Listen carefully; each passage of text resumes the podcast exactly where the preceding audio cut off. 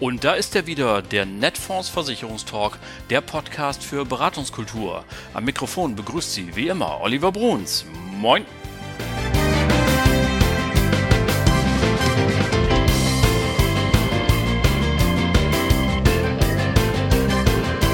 Tag auch aus Hamburg. Moin zur 72. Folge Ihres Lieblingspodcasts, dem Netfonds Versicherungstalk. Ihr Maklerradio für mehr Akquisition, für mehr Umsatz – da sind wir wieder aus der Sommerpause zurück und ich hoffe, Sie hatten oder vielleicht haben Sie ja auch noch oder vielleicht auch noch vor sich einen schönen Urlaub. Es war ja wieder ein ambitioniertes Halbjahr. Wir haben die Rahmenbedingungen hier mehrfach thematisiert und müssen das jetzt gar nicht wiederholen. Es war einfach ambitioniert, viel los und da braucht es ein bisschen Ruhe. Da muss man den Akku mal voll machen wieder und äh, zur Ruhe kommen. Denn auch das kommende Halbjahr wird sicherlich einiges von uns wieder abverlangen. Aber es wird auch voller Chancen sein. Und dieser gemütliche Podcast ist nun ab sofort wieder Woche für Woche mittwochs morgens an ihrer Seite und versorgt sie mit News und Interviews und Neuigkeiten aller Art für ihr tägliches Geschäft und, wie wir immer zu sagen pflegen, für mehr Akquisition und für mehr Umsatz. Was machen wir denn heute? Nun, heute haben wir wieder natürlich ein Interview im Mittelpunkt stehen. Wir setzen unsere kleine Reihe mit den Gesprächen der rentenpolitischen Sprecher der im Bundestag vertretenen Partei fort. Zu Gast war ja bereits Anja Schulz von der FDP und Matthias W. Birkwald von der Fraktion Die Linke. Und heute geht es weiter mit Markus Kurt und der ist rentenpolitischer Sprecher von Bündnis 90 Die Grünen. Auch da geht es natürlich wieder um die Rente. Dieses Gespräch haben wir urlaubsbedingt bereits am 14. Juli aufgenommen. Das macht aber nichts, es hat nämlich nichts an Aktualität verloren und Sie können sich da jetzt schon drauf freuen. Aber zunächst, wie immer üblich, die Branchennews vom 9. August 2022. 30 Prozent der Arbeitnehmerschaft gehen in den nächsten 15 Jahren in Rente. Der Betrieb ist die Lösung in der Pflegezusatzversicherung. DSGVO hohes Bußgeld bei falschem Mailverteiler. Jetzt mal eine kleine Ansprache an die älteren Häsinnen und Hasen unter Ihnen, liebe Zuhörerinnen und Zuhörer. Erinnern Sie sich, jahrelang, ach was, jahrzehntelang haben wir es gehört und immer weiter erzählt.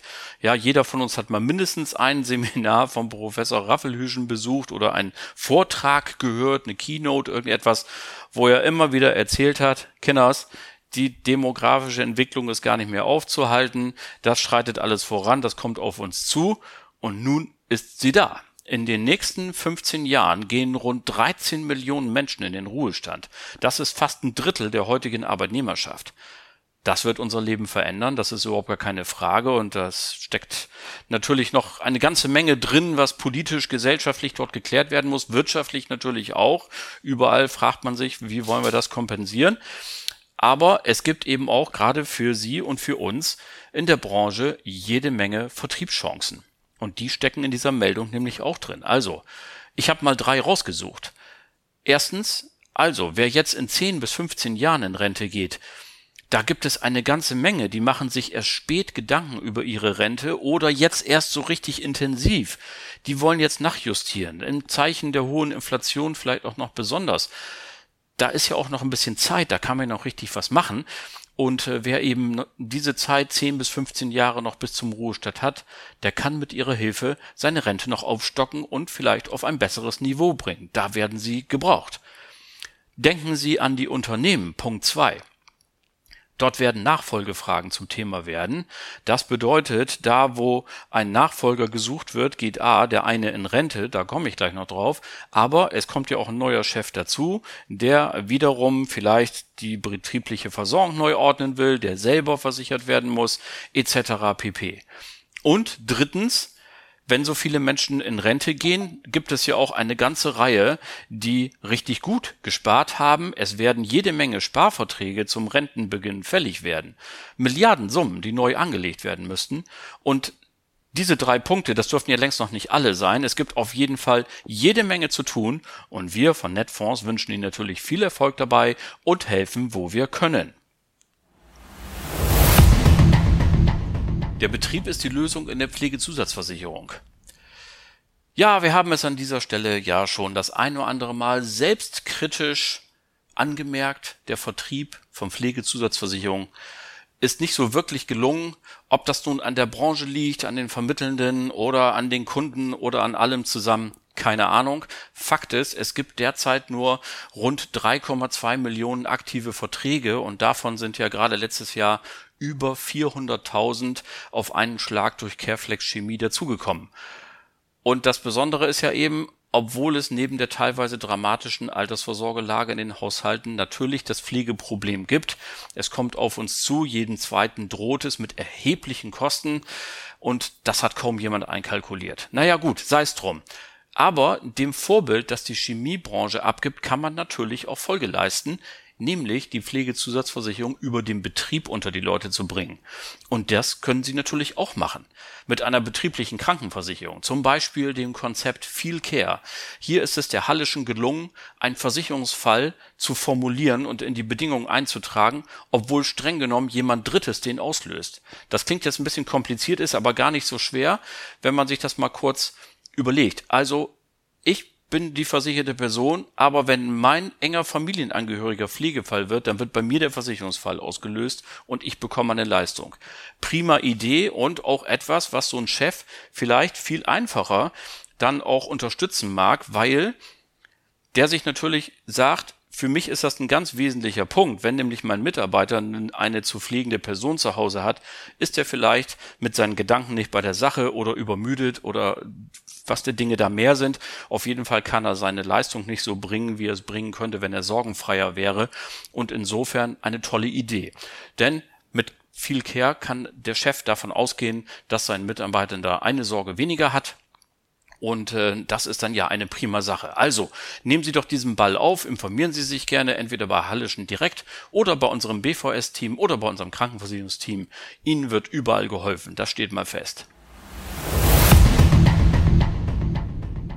DSGVO, hohes Bußgeld bei falschen Mailverteiler. Na, wie geht's Ihnen denn so mit der DSGVO? Es hat sich alles irgendwie ein bisschen eingegroovt, es ist ruhig geworden und vielleicht ist das genau der richtige Zeitpunkt, sich den Datenschutz mal wieder ins Gedächtnis zu rufen. Der Haufe Verlag hat auf seiner Homepage nämlich darauf hingewiesen, dass das Versenden von Mail-Rundbriefen mit offenen, also lesbaren Mailadressen dem Empfänger richtig teuer zu stehen kommen kann. Denn Mailadressen, so heißt es da, sind nach Artikel 4 Nummer 1 der DSGVO personenbezogene Daten. Wenn Sie also eine schöne Mail an Ihre Kundschaft versenden und zum Beispiel verkünden, dass Sie jetzt für ein paar Tage in Urlaub fahren oder so, dann achten Sie darauf, dass alle Adressen im BCC stehen. Und naja, sollte doch mal irgendwas schiefgehen, vielleicht erinnern Sie sich an die zahlreichen Schulungen, die wir vor ein paar Jahren bekommen haben, muss man den Verstoß übrigens innerhalb von 72 Stunden an die zuständige Aufsichtsbehörde melden. Damit kann man zumindest die Dinge ein bisschen eingrenzen und lindern. Doch am allerbesten ist es natürlich, wenn es gar nicht erst so weit kommt. Also BCC ist das neue CC.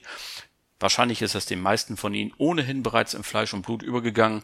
Aber ich dachte, wir können es ja einfach nochmal erwähnen, um uns dran zu erinnern. Und das waren sie dann auch schon für heute, die Branchen-News vom 10. August 2022. So, und nun kommen wir zum angekündigten Interview für heute. Der rentenpolitische Sprecher vom Bündnis 90 Die Grünen, Markus Kurt, ist mein Gesprächsgast gewesen und es geht, wie gesagt, um die Altersvorsorge. Er sagt, in jeder Legislatur gibt es immer Gestaltungsbedarf. Das ist in der Rentenpolitik so, auch wenn sie eigentlich grundsätzlich langfristig ausgelegt ist aber er führt auch ein Beispiel an. Er sagt, lesen Sie sich mal die Prognose der Rürup-Kommission aus dem Jahre 2002 vor, wie sich die Lage in 2022 darstellen würde, dann sah die viel schlechter aus, die Prognose, als es heute tatsächlich ist. Also man lag gar nicht so genau damit. Von daher ist es völlig normal, dass immer was zu tun ist. Er möchte die gesetzliche Rentenversicherung langfristig stabilisieren und hat auch kein Tabu dabei, auf Sicht über die Lebensarbeitszeit mal nachzudenken. Er möchte die BAV stärken und äh, der Riester-Rente gibt er nicht mehr die ganz große Chance und äußert sich natürlich auch zur Idee des Bürgerinnenfonds, so wie er im Koalitionsvertrag steht, als Prüfauftrag. Also, es gibt spannende Informationen und ich darf Ihnen ganz viel Spaß wünschen mit diesem Interview. Los geht's. Mir in Berlin jetzt zugeschaltet der rentenpolitische Sprecher von Bündnis 90 Die Grünen, Markus Kurt. Guten Tag, Herr Kurt. Hallo, guten Tag, Herr Bruns. Ich grüße Sie.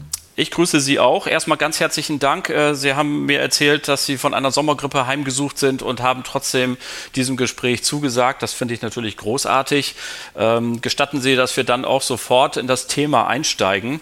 Ähm, Sie sind jetzt mit Ihrer Partei äh, an der Regierung vertreten, wenn auch natürlich nicht alleine, äh, sondern in einer Koalition. Äh, mich würde trotzdem mal interessieren, so die reinrassige, das reinrassige Konzept für die Altersvorsorge. Wie würde es aussehen in Deutschland, wenn Sie alleine das Sagen hätten? Ja, das ist in absehbarer Zeit ja nicht unbedingt zu erwarten. Und äh, ich finde das auch durchaus wichtig, wenn es im Prinzip möglich ist, beim Thema Altersvorsorge und Rentenpolitik auch zumindest Brücken zur politischen, demokratischen Konkurrenz zu schlagen, weil es ja Entscheidungen sind, die recht langfristig Bestand haben sollen und nicht von Wahlperiode zu Wahlperiode geändert werden müssen. Was nicht heißt, dass in jeder Wahlperiode auch wieder Nachsteuerungsbedarfe da sind. Das halte ich für äh, ganz normal. Es wird ja der Rentenpolitik dann häufig fast egal, welche Partei sie gestaltet, vorgeworfen, zu kurzatmig zu sein, nicht äh, in Zeiträumen von 50 Jahren zu denken. Ich halte das für schwierig, äh, wirklich seriös in Zeiträumen von 40 oder 50 Jahren zu denken. Natürlich gibt es gewisse Parameter wie demografische Faktoren, die man soweit im Voraus berechnen kann. Aber vieles andere in der gesellschaftlichen Wirklichkeit halt nicht. Also wenn wir mal zurückdenken in das Jahr 2003, das war mein zweites Jahr im Deutschen Bundestag, seit 2002 bin ich ja schon dabei, als die Rürup-Kommission tagte und ihre Prognosen entwarf, waren die Vorhersagen für das Jahr 2022, in dem wir sind, alle erheblich schlechter. Höherer Beitragssatz, niedrigeres Rentenniveau, höherer Bundeszuschuss, viel niedrigerer Beschäftigungsstand. Also die haben sich, was den Menschen damals im Jahr 2003, den Wissenschaftlern nicht zum Vorwurf zu machen ist, doch gründlich verkalkuliert. Und äh, ich finde, da könnten sich so manche äh, Wissenschaftler wie Herr Börsch-Supan vielleicht dann doch dran erinnern und nicht ganz so kraftvoll äh, ihre Prognosen für das Jahr 2060 sogar vortragen, äh, wie es da manche tatsächlich tun. Aber äh, zur Frage, der Punkt ist, dass wir tatsächlich in der gesetzlichen Rentenversicherung das Fundament der Altersvorsorge sehen. Und das ist insofern gar nicht so äh, weit weg von dem, was wir jetzt anstreben als Ampelkoalition. Wir wollen das Niveau der gesetzlichen Rentenversicherung langfristig stabilisieren. Es geht einfach darum, dass die gesetzliche Rentenversicherung als Einkommensversicherung funktioniert, damit sie auch ihre Legitimität und Attraktivität hat, gerade für die Mittelschicht, gerade für Personen mit einer halbwegs geschlossenen äh, und halbwegs gut verlaufenden Erwerbsbiografie. Wenn die gesetzliche Rentenversicherung tatsächlich nur noch eine bessere Grundsicherung, eine Armutsvermeidung wäre und nicht mehr auf dem Prinzip des Einkommensersatzes äh, aufbauen würde, dann glaube ich, wäre sie als Pflichtversicherung äh, schwer noch zu halten, beziehungsweise wäre dort erheblich unter Druck. Und jetzt kommt natürlich dann gleich die Frage, ja, wie soll das denn finanziert werden? Langfristige Stabilisierung des Rentenniveaus. Da geben wir die Antwort, dass wir sagen, wir brauchen äh, mehrere Maßnahmen, einen Maßnahmenmix Kern und Grundlage von allem ist natürlich äh, die Ausschöpfung des Erwerbspersonenpotenzials und das Hochhalten des Erwerbspersonenpotenzials. Also wenn wir uns die ja eigentlich sehr, sehr gute Entwicklung der Parameter der gesetzlichen Rentenversicherung in den äh, Jahren angucken, von der Finanzkrise bis Covid, eigentlich sogar über Covid hinaus bis heute, dann sehen wir, dass die Grundlage der gut entwickelte Arbeitsmarkt und die Stabilität des Arbeitsmarktes waren und dass wir einen Rekordstand in sozialversicherungspflichtiger Beschäftigung hatten, mhm. was als echter Gamechanger gedient hat. Das heißt also, die Maßnahmen, und das hat dann gar nicht so direkt mit Rentenpolitik zu tun, die sich auf die Stärkung des Erwerbspersonenpotenzials beziehen, die sind von entscheidender Bedeutung. Also Zuwanderung, qualifizierte, aber auch von anzulernenden Kräften. Da ist im Moment an allen Ecken und Enden ist Arbeitskräftemangel. Wir brauchen noch eine weitere Erhöhung der Frauenerwerbstätigkeit. Da sind äh, Potenziale. Wir setzen auch auf eine Offensive für gesünderes Arbeiten. Arbeiten und auch damit längeres Arbeiten. Wir leisten uns im Moment, dass äh, an die 200.000 Personen jedes Jahr in die Erwerbsminderungsrente gehen. Also das heißt, nicht nur als Beitragszahler ausfallen, sondern auch Geld kosten. Wenn man es jetzt mal ganz brutal äh, nimmt, das menschliche Leid habe ich natürlich auch im Auge. Ja, und sie fehlen als Arbeitskräfte natürlich. Ne? Ja, das genau. darf man auch nicht vergessen. Ja. Genau, das meinte ich damit, dass sie keine Beiträge zahlen. Die fehlen als Arbeitskräfte, zahlen die Beiträge nicht. Äh, sind Leistungsbeziehende und äh, haben dann auch natürlich noch sehr häufig zusätzliche Folgeerkrankungen, die geschuldet sind, weil sie eben aus dem Arbeitsleben herausgeworfen worden sind und auch nicht wenige von denen ja leider in Armut leben. Da haben wir jetzt zwar Verbesserungen für die im Bestand vorgenommen, aber diese Aspekte seien mal als wichtigste mit Bezug auf das Erwerbspersonenpotenzial genannt. Und dann ist natürlich äh, tatsächlich äh, am Ende des Tages der Beitragssatz auch ein Faktor, den wir ins Auge nehmen müssen. Die Ausgaben für die gesetzliche Rentenversicherung und auch äh, der Bundeszuschuss muten ja erstmal äh, hoch an mit mehreren hundert, also über 100 Milliarden Bundeszuschüsse insgesamt und äh, dann nochmal gut 200 Milliarden monatliche Ausgaben der gesetzlichen Rentenversicherung. Kommt viel, einem viel vor, ist aber im Verhältnis zum Bruttoinlandsprodukt gar nicht mal so die Welt. Das ist immer so um die 10 Prozent rum, 11 Prozent und das ist im europäischen und internationalen Vergleich der OECD-Staaten äh, ist das eher im unteren Mittelfeld. Und das ist ja die entscheidende Größe. Wenn ich in einer alternden Gesellschaft lebe, muss ich halt auch einen größeren Teil der gesellschaftlichen äh, Wertschöpfung des Bruttoinlandsproduktes im Bereich dieser Älteren auch ansiedeln oder dafür auch ausgeben. Das halte ich für relativ normal und das sehen wir im Gesundheitsbereich und in der Pflegeversicherung ja auch. Und diese Gesellschaft kann sich das auch leisten und äh, kann das auch sozusagen verkraften, dass es über diese Wege auch geht. Und darüber hinaus, und dann höre ich auch auf mit diesem Punkt, wie wir die gesetzliche Rentenversicherung stärken wollen, darf es, glaube ich, kein Tabu sein, auf Sicht äh, auch über die Lebensarbeitszeit nachzudenken. Zwar differenziert und gestaffelt. Es gibt natürlich Berufe oder auch Berufswege, da komme ich schon heute nicht bis zum gesetzlichen Renteneintrittsalter. Und ich finde, da muss es auch äh, sozusagen Notausgänge geben. Und zwar nicht nur solche wie die Erwerbsminderungsrente, die dann in Armut führt, sondern auch geregelte Ausstiege, auch damit bestimmte Berufe überhaupt noch attraktiv bleiben und Leute, die wählen. Ja? Und äh, bei anderen äh, Arbeitsfeldern, die äh, nicht so monoton sind, nicht belastend körperlich so stark sind, äh, da glaube ich, ist es durchaus ein Punkt, wo wir nachdenken müssen, dass auch längeres Arbeiten geht. Die Diskussion ist ja leider gesellschaftlich sehr angstbesetzt und äh, wird dann immer gleich auch aus den äh, Gräben herausgeführt. Äh, da glaube ich, müssten wir eine offene gesellschaftliche Diskussion anstoßen und das sehe ich auch als meine Aufgabe an. Und wenn wir jetzt äh, die gesetzliche Rentenversicherung mal als Fundament verlassen, der Begriff Fundament legt es ja schon nahe. Auf dem Fundament stehen dann ja auch noch mal weitere Säulen. Und äh, das sind natürlich äh, vor allen Dingen die betriebliche Altersvorsorge und die private Altersvorsorge. Wobei man bei letzterer ja noch differenzieren kann zwischen geförderter und ungeförderter. Da werden wir bestimmt gleich noch drauf kommen, ja. Und äh, ich glaube, dass alle diese Elemente ihren Sinn haben oder Sinn haben können, je nach individueller Lage. Äh, ich will nicht verhehlen, dass äh, wir auch in der Koalition bei der betrieblichen Altersvorsorge deutlich mehr noch wollen. Wir sehen, dass in bestimmten Bereichen die unterrepräsentiert ist, also die bei den nicht tarifgebundenen kleineren Unternehmen in Bereichen des Dienstleistungssektors äh, mit nicht so hoher Qualifikation, sprich Hotel- und Gaststättengewerbe, um mal ein Beispiel zu nennen, Äh, Frauen sind unterrepräsentiert in der betrieblichen Altersvorsorge, wohingegen die betriebliche Altersvorsorge BAV in der Chemiebranche oder in der Metallbranche äh, sozusagen äh, Standard ist und auch auf relativ hohem Niveau im Vergleich.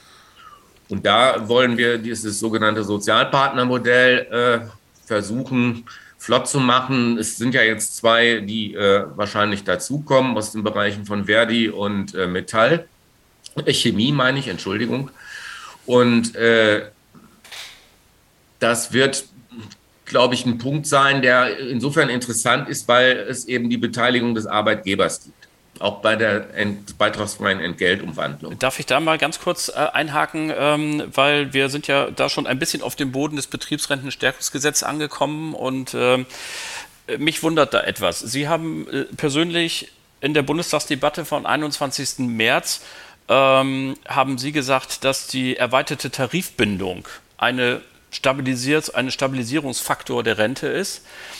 Ähm, parallel dazu läuft Herr Schmachtenberg, der Staatssekretär aus dem Bundesarbeitsministerium, unter anderem auch auf dem Kongress, wo wir beide uns kennengelernt haben, ähm, mit der Aussage durch die Gegend, man plane die Ausweitung auch auf klein- und mittlere Unternehmen.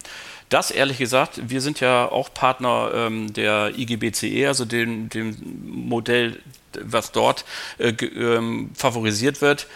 Das wundert uns immer, da doch gerade die Hans-Böckler-Stiftung hat noch letztes Jahr, ähm, wenn ich richtig informiert bin, in einer Studie sehr deutlich gemacht, dass die ähm, tarifgebundenen Arbeitnehmerinnen besser gestellt sind als Arbeitnehmer. Und nun kommt ausgerechnet aus den Reihen der SPD, das ist nun nicht Ihre Partei, aber vielleicht können Sie trotzdem versuchen, uns das zu erklären, warum man jetzt anstatt die Tarifbindung auszuweiten, eher auf die Idee kommt, das Betriebsrentenstärkungsgesetz auf nicht tarifgebundene Unternehmen auszubreiten. Können Sie mir das erklären? Nur begrenzt kann ich Ihnen diesen Widerspruch erklären. muss ich Frau Dr. Machallet nochmal einladen, muss sie mir das erklären? Ich glaube auch. Äh, das habe ich auch auf einer Podiumsdiskussion, auch genau, auf derselben, auf der wir uns kennengelernt haben, von ihr ja gehört, dass sie auch der genau. Meinung war, das solle doch auf nicht tarifgebundene Unternehmen ausgeweitet werden. Und auch von Seiten der Gewerkschaften im Zusammenhang mit anderen Diskussionen höre ich dann keinen entschlossenen Widerspruch. Offensichtlich scheint es also den Gewerkschaften wichtiger zu sein, äh, den Fuß in der Tür oder mit einer Steuerungskompetenz innerhalb dieser neu zu schaffenden Versorgungswerke zu haben, die ja hinter dem äh, Sozialpartnermodell stehen, als dass sie äh, ja, den Vorrang der Tarifbindung aufrechterhalten wollen. Als das Betriebsrentenstärkungsgesetz 1900, ne Quatsch, 1900, ähm, vor gut vier Jahren. Vor kurzem. 2017, ja.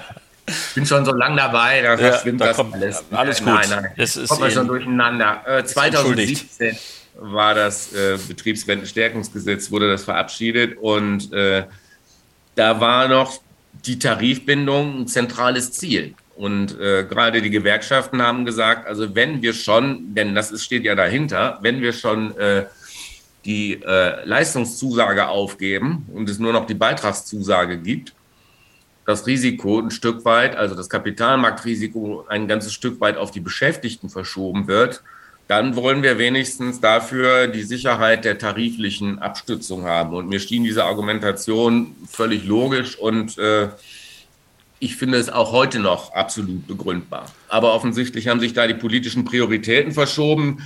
Jetzt ist es so, dass der Rolf Schmachtenberg, den ich ja auch gut kenne, äh, sicherlich ein bedeutender beamteter Staatssekretär ist, aber letzten Endes ähm, werden die politischen Entscheidungen dann nochmal in der Koalition getroffen. Vereinbart jedenfalls, äh, dass so mir nichts, dir nichts, das Sozialpartnermodell jetzt auch geöffnet wird für nicht tarifgebundene, ist es nicht. Aber ich nehme das äh, sehr wohl wahr, dass offensichtlich die SPD mit Teilen der Gewerkschaften einen Meinungsbildungsprozess schon weit vorangetrieben, wenn nicht da abgeschlossen hat. Und jetzt möglicherweise der Auffassung ist, man könnte das jetzt so einfach äh, nach dem Motto, wer ist Koch und wer ist Kellner, auf die anderen übertragen. Äh, da kann ich nur der SPD sagen, Vorsicht an der Bahnsteigkante. Also das politische Arbeitsmodell dieser äh, Epoche, wo das daher stammt, äh, das ist einfach Geschichte. Das wird ähm, sicherlich noch eine interessante Auseinandersetzung geben. Ja, das glaube ich auch. Und wir werden das mit höchstem Interesse verfolgen, wie Sie sich denken können. Ähm, wir machen ja hier ein Programm für Vermittelnde im Wesentlichen und deswegen hören wir natürlich aber erstmal mit großer Freude, dass Sie die BAV stärken wollen und weiterhin unterstützen. Das ist natürlich klasse. Wir müssen aber natürlich nochmal auf den anderen Sektor kommen, den Sie eben schon äh, angesprochen haben, die geförderte Altersvorsorge. Ähm, die wurde ja von Rot-Grün eingeführt seinerzeit und ähm, Herr Professor Rürup hat mir nochmal erzählt, dass sie ja ursprünglich mal als Obligatorium eigentlich geplant war. Dann hat die insbesondere die Zeitschrift mit den vier großen Buchstaben mehrfach von Zwangsrente gesprochen. Dann hat man sich eben für ein stark gefördertes Modell entschieden. Ähm, wie dem auch sei. Also es gibt eben ein Modell Riester-Rente, das komischerweise trotz massiv sich ändernder Rahmenbedingungen, wie zum Beispiel die Börsenkrise oder jetzt die Niedrigzinsphase, von keiner Regierung mehr angefasst wurde und das eigentlich, man möchte sagen, auch ohne Not tot läuft. Man könnte viele Dinge, die jetzt in neuen Modellen gefordert werden, wie zum Beispiel weniger Garantien etc., einfach ja da schon einbauen. Ähm, man hat hier schon ein Förderprogramm für diejenigen, die wenig Geld verdienen und viele Kinder haben. Das gibt es alles schon. Es gibt da auch eine funktionierende Behörde. Und trotzdem ähm, gehen, also ja auch in Ihrem Wahlprogramm stand es ja auch drin, dass Sie die Riester-Rente für gescheitert halten. Ist das nicht ein bisschen unfair, wenn man da vor 20 Jahren was macht, das nie wieder anpasst und dann sagt, ja, funktioniert nicht? Naja, was heißt nie wieder anfasst? Das ist ja äh, angefasst worden nochmal 2005, wenn ich das richtig erinnere. Da wurden ja nochmal die Zulagen zum Beispiel verändert und äh, bei Kindern ja auch erheblich erhöht und auch andere Vereinfachungen sind damals ja gemacht worden, die ja auch Forderungen, die gerade aus der Finanzbranche damals an Rot-Grün ja herangetragen worden waren. Also da ist relativ schnell nochmal nachgesteuert worden. Dann in der Zeit der Regierung Merkel ist in der Tat äh, nichts passiert. Aber das folgt auch ein Stück weit der Erkenntnis, äh, die keiner so gerne offen ausspricht äh, im Deutschen Bundestag dass die Riester-Rente in der ihr vorgesehenen Funktion, ein Substitut, ein Ersatz zur gesetzlichen Rentenversicherung zu haben, tatsächlich gescheitert ist. Also äh, das ist ja der entscheidende Punkt, auch hinter Förderung und, und dergleichen, dass ja gesagt worden ist, der Deal war ja, wir senken das Niveau der gesetzlichen Rente ab über die Riester-Treppe und auf der anderen Seite bauen wir die Förderung auf. Und zusammen äh, mit der Hebelwirkung, die wir erzielen, weil wir privates Kapital, also Ersparnisse mobilisieren und dann äh, Zinseszinseffekt, diese Renditeeffekte haben, unterm Strich, das war das Versprechen von Walter Riester, kommt sogar mehr raus, ein höheres Gesamtsicherungsniveau als vorher. Und diese Rechnung ist nun mal erkennbar aus verschiedenen Gründen nicht aufgegangen. Also zum einen, weil die kalkulierten, damals im Gesetz ja auch sogar festgeschriebenen Renditen von 4% per annum ja schon lange nicht mehr erreicht werden. Ja, aber das kann man ja schlecht der Branche äh, zuschreiben, denn dass das, sich in der, gar nicht der in, in der Zwischenzeit ja, ja eine Branche zu. Nee, das, das schreibe ich Herr Bruns. Herr Bruns, nein, nein, er kann, okay. ich schreibe das nicht der Branche zu. Ich analysiere erstmal die Struktur äh, sozusagen des Produkts der Konstruktion politisch, die man sich ausdachte, damit es diese Ersatzfunktion für die gesetzliche Rente haben konnte. Und das waren eben diese vier Prozent. Die Riester-Rente ist ja zu einer Zeit entstanden, als alle ganz besoffen waren von den Wundermöglichkeiten äh, des Kapitalmarkts. Ne? Zeit des neuen Marktes. Manfred Krug verkauft da im Werbefernsehen die T-Aktie ja, und so. Das war die Zeit. Wir erinnern uns noch an diese ganze Goldgräberstimmung und äh, selbst der Garantiezins der Lebensversicherung war bei vier Prozent. Ja? Also äh, vier Prozent schien überhaupt gar kein Problem zu sein. So, jetzt sind wir aber doch äh, eine Finanzkrise und Niedrigzinsphase äh, weiter und schlauer. Dazu kommen die Verwaltungskosten, die bei 10 Prozent kalkuliert wurden in dem Gesetz, was viele, viele Produkte überhaupt nicht mal annähernd einhalten. Und im Ergebnis ist es eben auch nochmal so, weil es eben kein Obligatorium ist, dass sich diejenigen auf die Produkte konzentrieren, die sich das überhaupt leisten können, zu sparen. Das ist, glaube ich, von dem äh, Erfinder da überhaupt nicht berücksichtigt worden. Ja?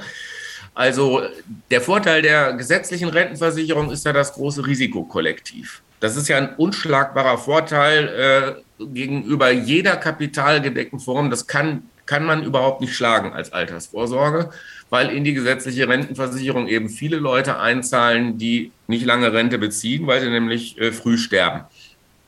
Und genau das ist bei den Riester-Produkten eben nicht der Fall.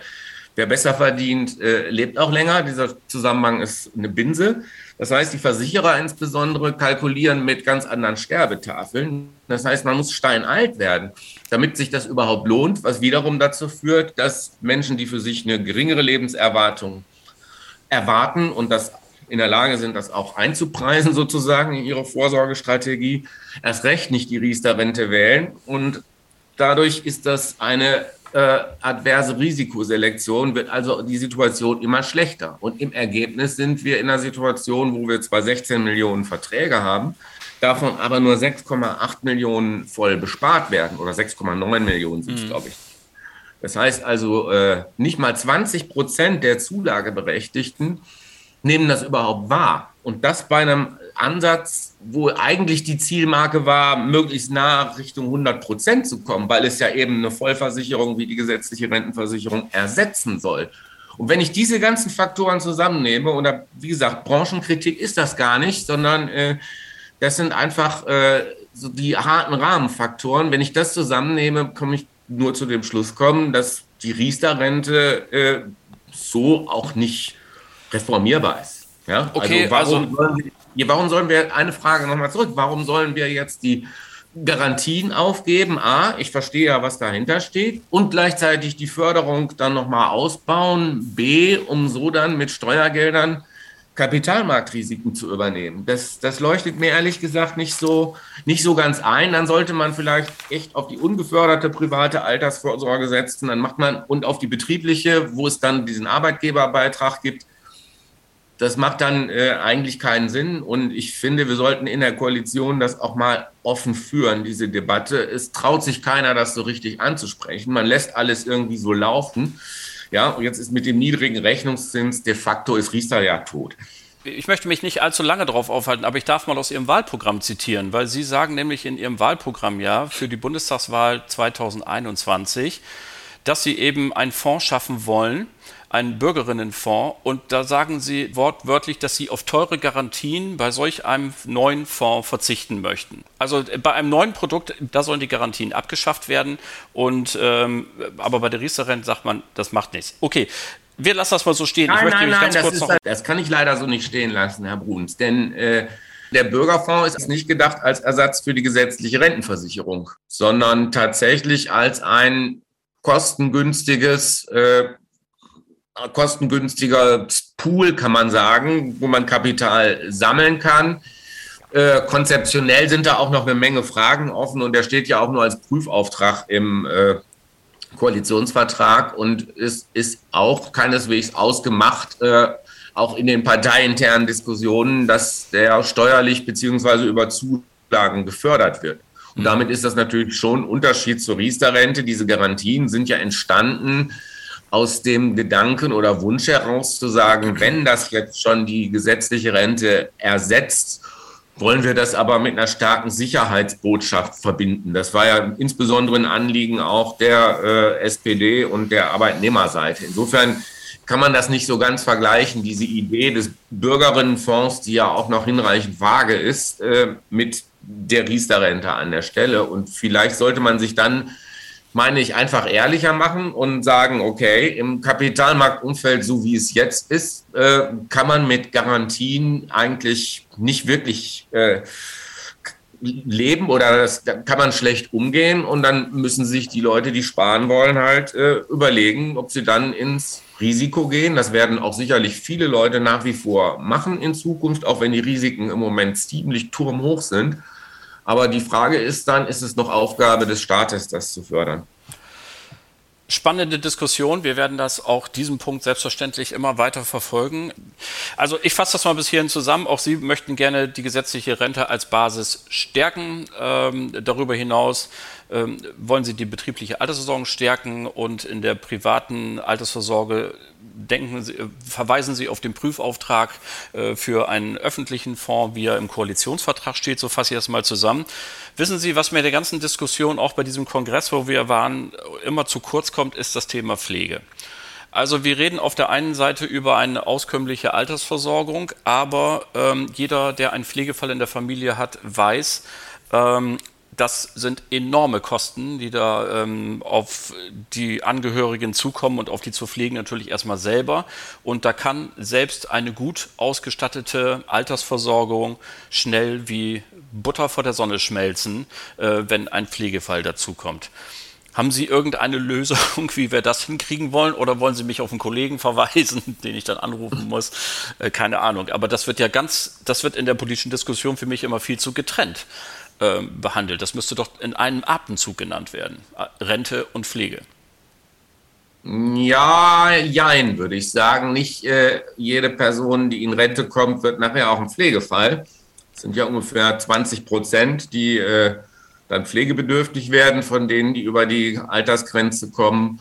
Und auch nicht alle sind jetzt in der höchsten Pflegestufe. Aber ich gebe Ihnen recht, dass äh, im Grunde genommen alle Sparpläne, wenn man länger als ein oder zwei Jahre im Pflegeheim sich befindet, Makulatur sind. Mhm. Da ist ja einfach nichts mehr da. Und äh, es sei denn, man hat ein Eigenheim äh, vorher gehabt in halbwegs guter Lage, aber auch das ist nach ein paar Jahren weg. Ich spreche da äh, sozusagen auch aus eigener Erfahrung. Ich auch. Und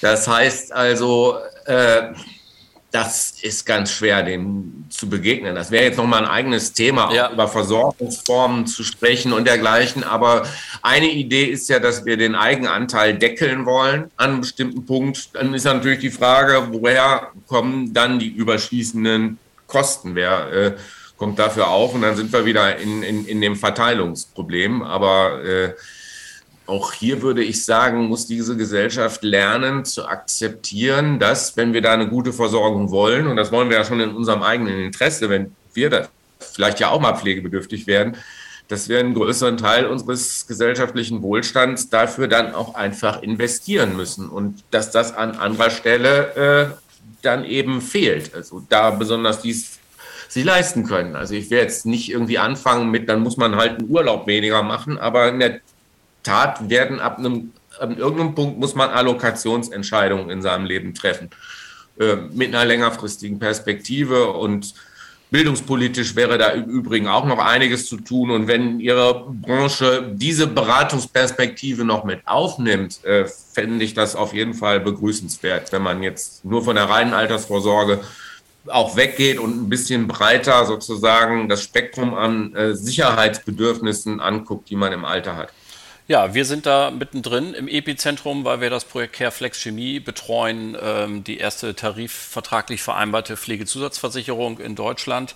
Und da sind wir technischer und vertrieblicher Dienstleister. Von daher sind wir genau da auf dem Weg. Lieber Herr Kurt, ich danke Ihnen sehr für dieses Gespräch und dass Sie heute zur Verfügung gestanden haben. Ja, danke für die angeregte Unterhaltung auch. Tschüss. ja, sehr gerne. So machen wir es wieder. Bis dann. Tschüss.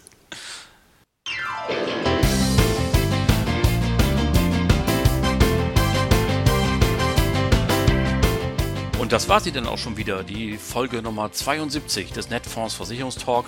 Vielen Dank an Markus Kurt für das Gespräch. Danke an Sie alle fürs Zuhören. Die nächste Folge gibt es natürlich in einer Woche am 17. August.